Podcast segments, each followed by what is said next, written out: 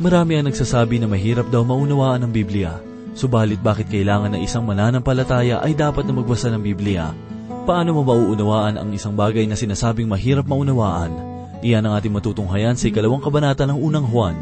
At ito po ang mensaheng ating pagbubulay-bulayan sa oras na ito, dito lamang po sa ating programang, Ang Paglalakbay.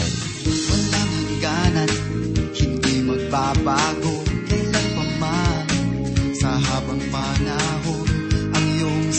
salita, Panginoon. Mga halaman ay natutuyo Langit at lupa. Ay maglalaho Ngunit tapat lahat ng sinabi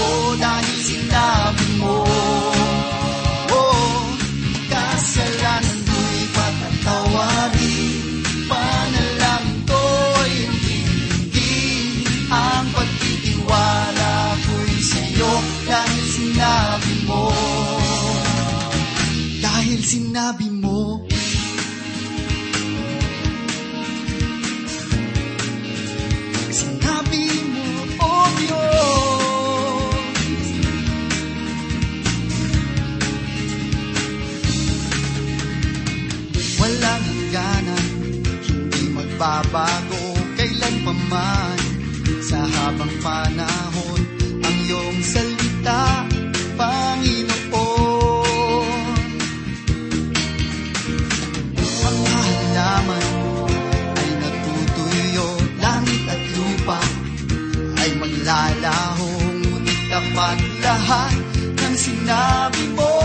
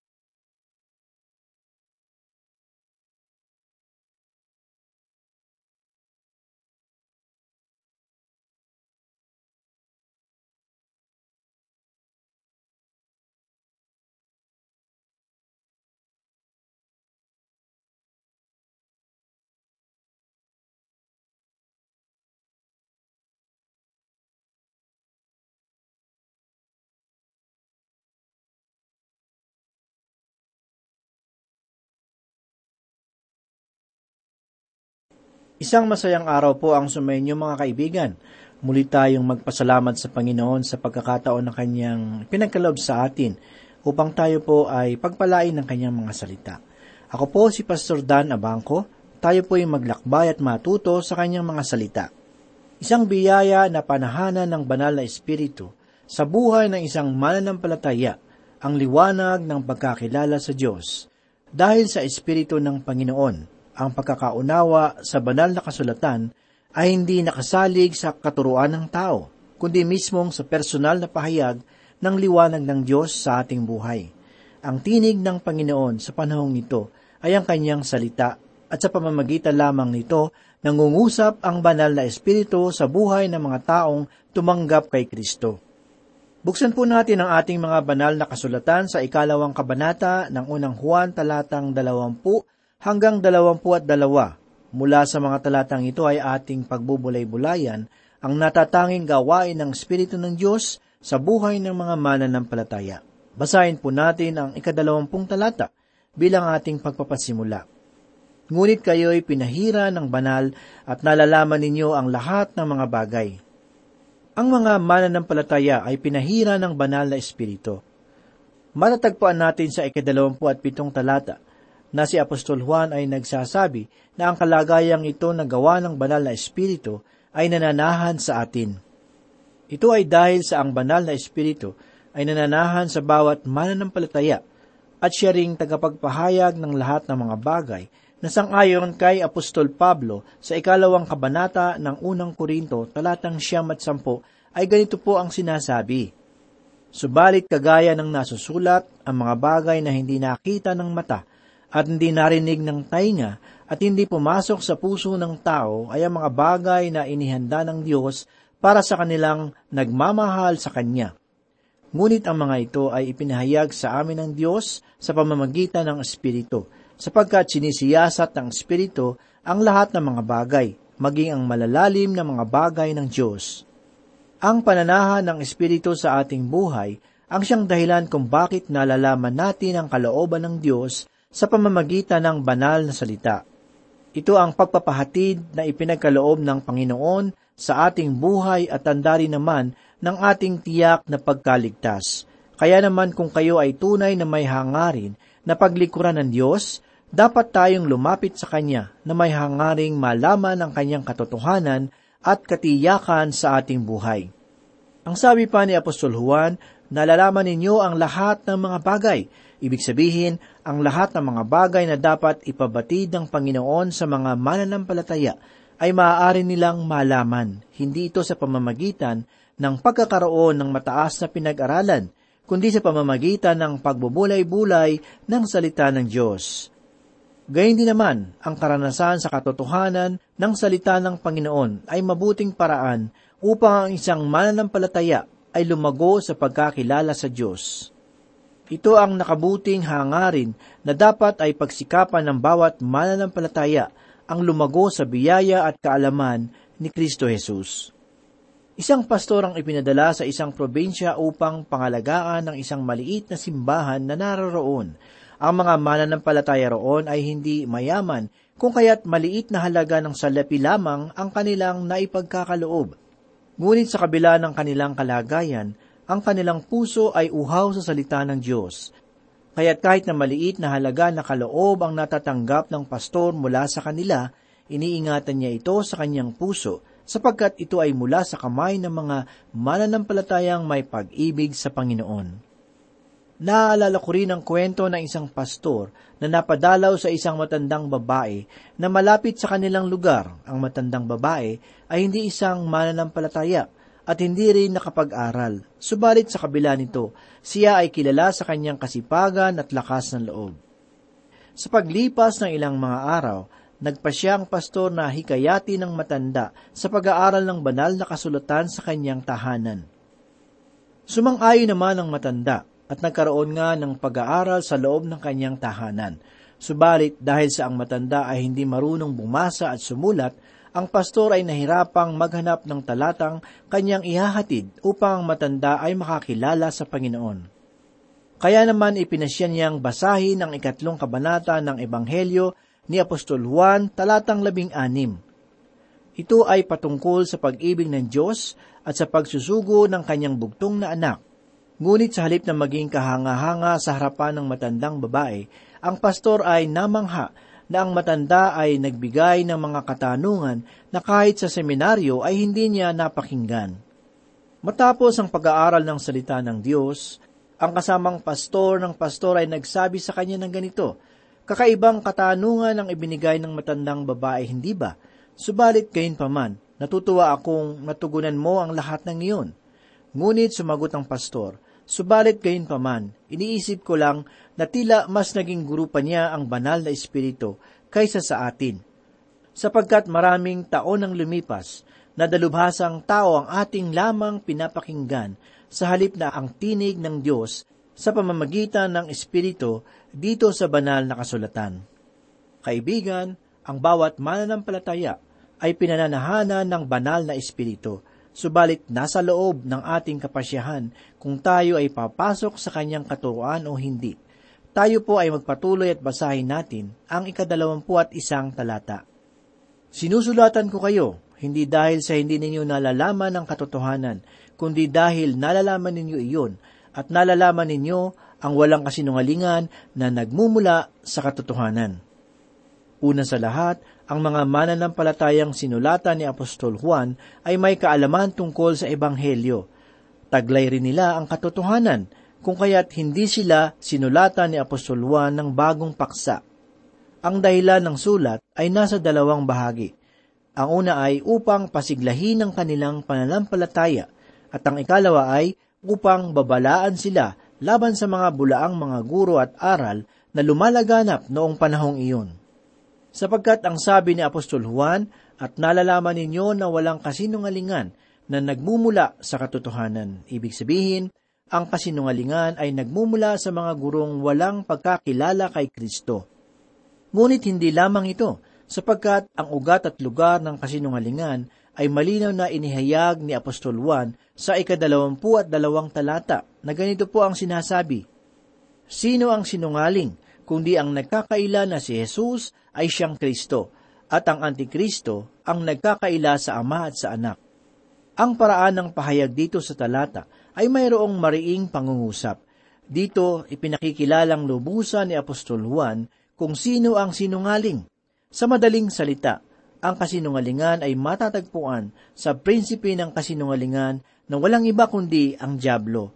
Subalit mayroong ding darating na tao na magiging lingkod ni Satanas at siya ay magpapahayag ng kasinungalingan. Ang sabi ni Apostol Juan, sino ang sinungaling kundi ang nagkakaila na si Jesus ay siyang Kristo. Ito ang Antikristo, ang nagkakaila sa Ama at sa Anak. Ang mga samahang ito ay yaong mga hindi kumikilala sa pagka-Diyos ni Kristo, na nagsasabing ang Panginoong Jesus ay tao lamang at hindi Diyos na lumikha ng langit at lupa. May isang dalubhasang guro sa filosofiya sa tanyag na Universidad ng Harvard na nagngangalang William Hawking ang nagsabi ng ganito, Ang Diyos ay nasa kanyang daigdig, subalit si Buddha, si Muhammad at si Kristo ay nasa kanilang mumunting silid. Dapat natin silang pasalamatan, ngunit hindi natin dapat pang balikan. Ang pahayag na ito ay isang tuwirang pagtanggi sa katotohanan ng pagkadiyos ni Kristo. Ito ang pag-uugaling gagawin ng Antikristo sapagkat ipagkakaila niya ang anak at ang ama. At dito sa ikadalawampu at tatlong talata ay bibigyan linaw niya na hindi mo maaaring ipagkaila ang anak na hindi rin ipinagkakaila ang ama. Ang katotohanan ito ay mayroong malaking kahalagahan tungkol sa kaligtasan ng isang tao, sapagkat kung ang isang tao ay hindi nananampalataya sa pagka-Diyos ni Kristo, ang kamatayan ni Kristo sa krus ay walang kabuluhan para sa taong iyon, sapagkat tiyak na hindi niya paniniwalaan ang gawa ni Kristo bilang kanyang tagapagligtas. Ngunit walang sino man sa atin ang may kakayahang magligtas ng ating kapwa, kung kaya't dahil sa mayamang kahabagan ng Diyos, ay isinugo niya ang kanyang bugtong na anak at nagkatawang tao upang mamatay para sa ating kasalanan. Ang paglapastangan sa karangalan ng anak ng Diyos ay hindi lamang sa pamamagitan ng pagpako sa kanya sa krus, sapagkat maging sa kasalukuyan, ang paglapastangan sa kanyang persona ay isang mabigat na kasalanan na gawain ng Antikristo. Ang itanggi at ipahayag sa madla na si Kristo ay hindi Diyos ay pagpapahayag ng paghihimagsik sa kanyang kaluwalhatian at paghahari. Mainam na ipinahayag ng banal na kasulatan ang patotoo sa pagka-Diyos ni Heso Kristo, subalit dahilan sa kadiliman ng kasalanan na bumabalot sa puso at isip ng tao, ang katotohanan ay nalilingid sapagkat maraming mga bulaang mga ngaral ang ginagamit ng Diablo. Ang Ebanghelyo kung gayon ay mayroong malaking bahagi sa pag-abot sa kalagayan ng tao. Sa pamamagitan lamang nito, maunawaan ng tao ang kanyang tunay na kalagayan. Kaya sa bawat mananampalatayang naninindigan para kay Heso Kristo, tayo ay sama-samang bumangon at ipahayag ang mabuting balita sa bawat kaluluwang wala pang relasyon sa Diyos. Ang katangian ng Diyos ay madalas na nabibigyan ng maling kapahayagan sa panahong ito. May mga nagsasabi ang Panginoon ng lumang tipan ay naiiba sa Diyos ng bagong tipan.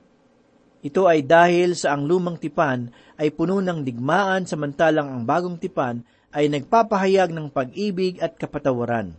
Subalit ang ganitong kaisipan ay naguugat sa hindi malinaw na pagkakilala sa Diyos sa pamamagitan ng banal na kasulatan. Kaibigan ng Diyos ay isang hukom at iyan ang katotohanang hindi natin dapat ipagwalang bahala. Darating ang panahon na tayo ay haharap sa kanyang banal na trono upang ipagsulit ang ating mga buhay. At sa panahong iyon, ang batayan ng kaligtasan ay hindi nasasalig sa mabubuting gawa na ating ipinamuhay, kundi kung tayo nga ba ay nananampalataya kay Heso Kristo. Ganito po ang sinabi sa ikalawang Korinto, kabanatang 5, talatang 10 hanggang 21. Sapagkat tayong lahat ay kailangang humarap sa hukuman ni Kristo upang bawat isa ay tumanggap ng kabayaran sa mga bagay na ginawa niya sa pamamagitan ng katawan, maging mabuti o masama. Yamang nalalaman ang takot sa Panginoon, hinihikayat naming ang mga tao Ngunit kami ay hayag sa Diyos, at ako'y umaasa na kami ay hayag din sa inyong mga budhi. Hindi namin ipinagmamapuring muli ang aming sarili sa inyo, kundi binibigyan namin kayo ng pagkakataon na ipagmalaki kami, upang maisagot ninyo ang mga nagmamalaking batay sa panlabas na kaanyuan at hindi sa puso. Kung kami ay wala sa aming sarili, ito ay para sa Diyos. Kung kami ay nasa matinong pag-iisip, ito ay para sa inyo. Ang pag-ibig ni Kristo ang humihimok sa amin sapagkat kami ay lubos na naniniwala na ang isa ay namatay para sa lahat, kaya't ang lahat ay namatay.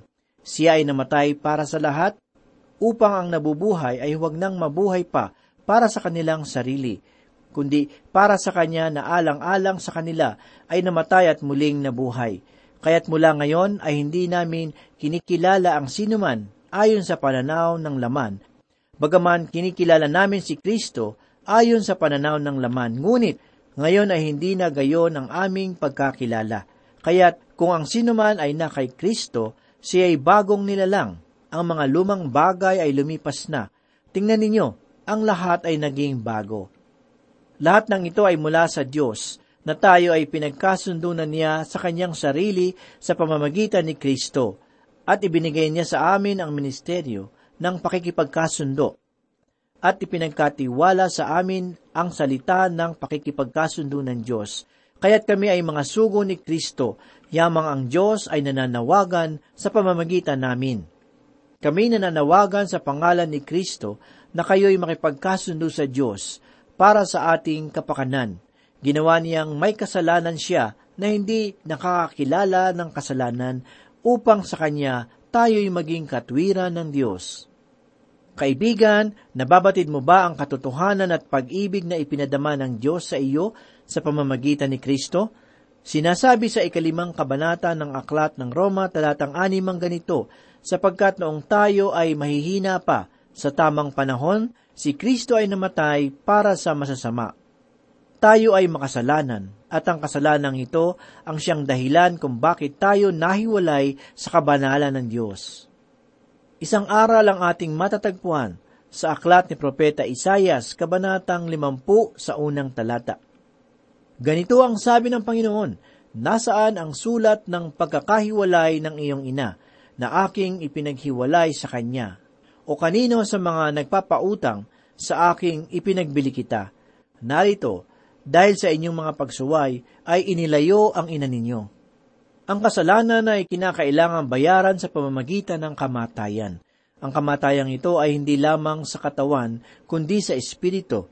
Ito ang uri ng kamatayang maglalagay sa buhay ng isang tao ng labis ng kalungkutan, takot, kahirapan, pagnanais at kawalan. Ang kamatayang ito ay hindi lamang sa katawan, kundi sa espiritu. Ito ang uri ng kamatayang maglalagay sa buhay ng isang tao ng labis na kalungkutan, takot, kahirapan, pananangis at kawalan. Subalit ang espiritual na suliranin na ito ay binigyang katugunan ni Kristo Jesus sa pamamagitan ng kanyang kamatayan. Sapagkat sa halip na ikaw at ako ang siyang dumanas ng matinding pasakit sa krus ng Kalbaryo, binata niya ang ating mga kasalanan, sapagkat tayo ay kanyang iniibig. Kaibigan, tumugon ka na ba sa pag-ibig na ito? Sumampalataya ka bang si Kristo Jesus ay namatay sa iyong kasalanan at muling nabuhay upang ikaw ay magkaroon ng daan tungo sa buhay na walang hanggan?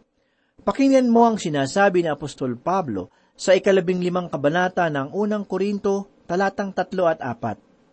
Sapagkat ibinigay ko sa inyo una sa lahat ang akin ding tinanggap na si Kristo ay namatay para sa ating mga kasalanan ayon sa mga kasulatan at siya ay inilibing at muling nabuhay ng ikatlong araw ayon sa mga kasulatan. Kaibigan, hindi ko magagawang magpasya para sa iyo, subalit ipinakikiusap kong suriin mo ang iyong buhay. Sino si Kristo sa iyo? Sino ang nagpapatakbo ng iyong buhay?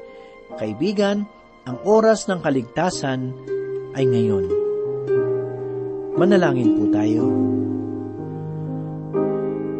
Salamat muli, Panginoon, sa mga pagpapalang ito na aming natanggap mula sa iyong salita.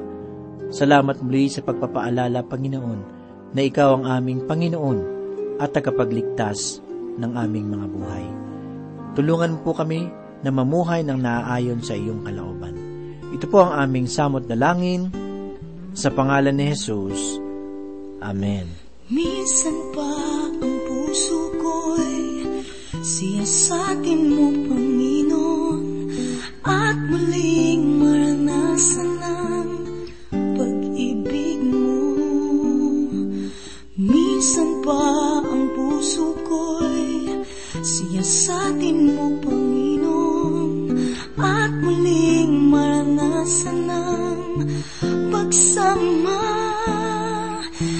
ng wagas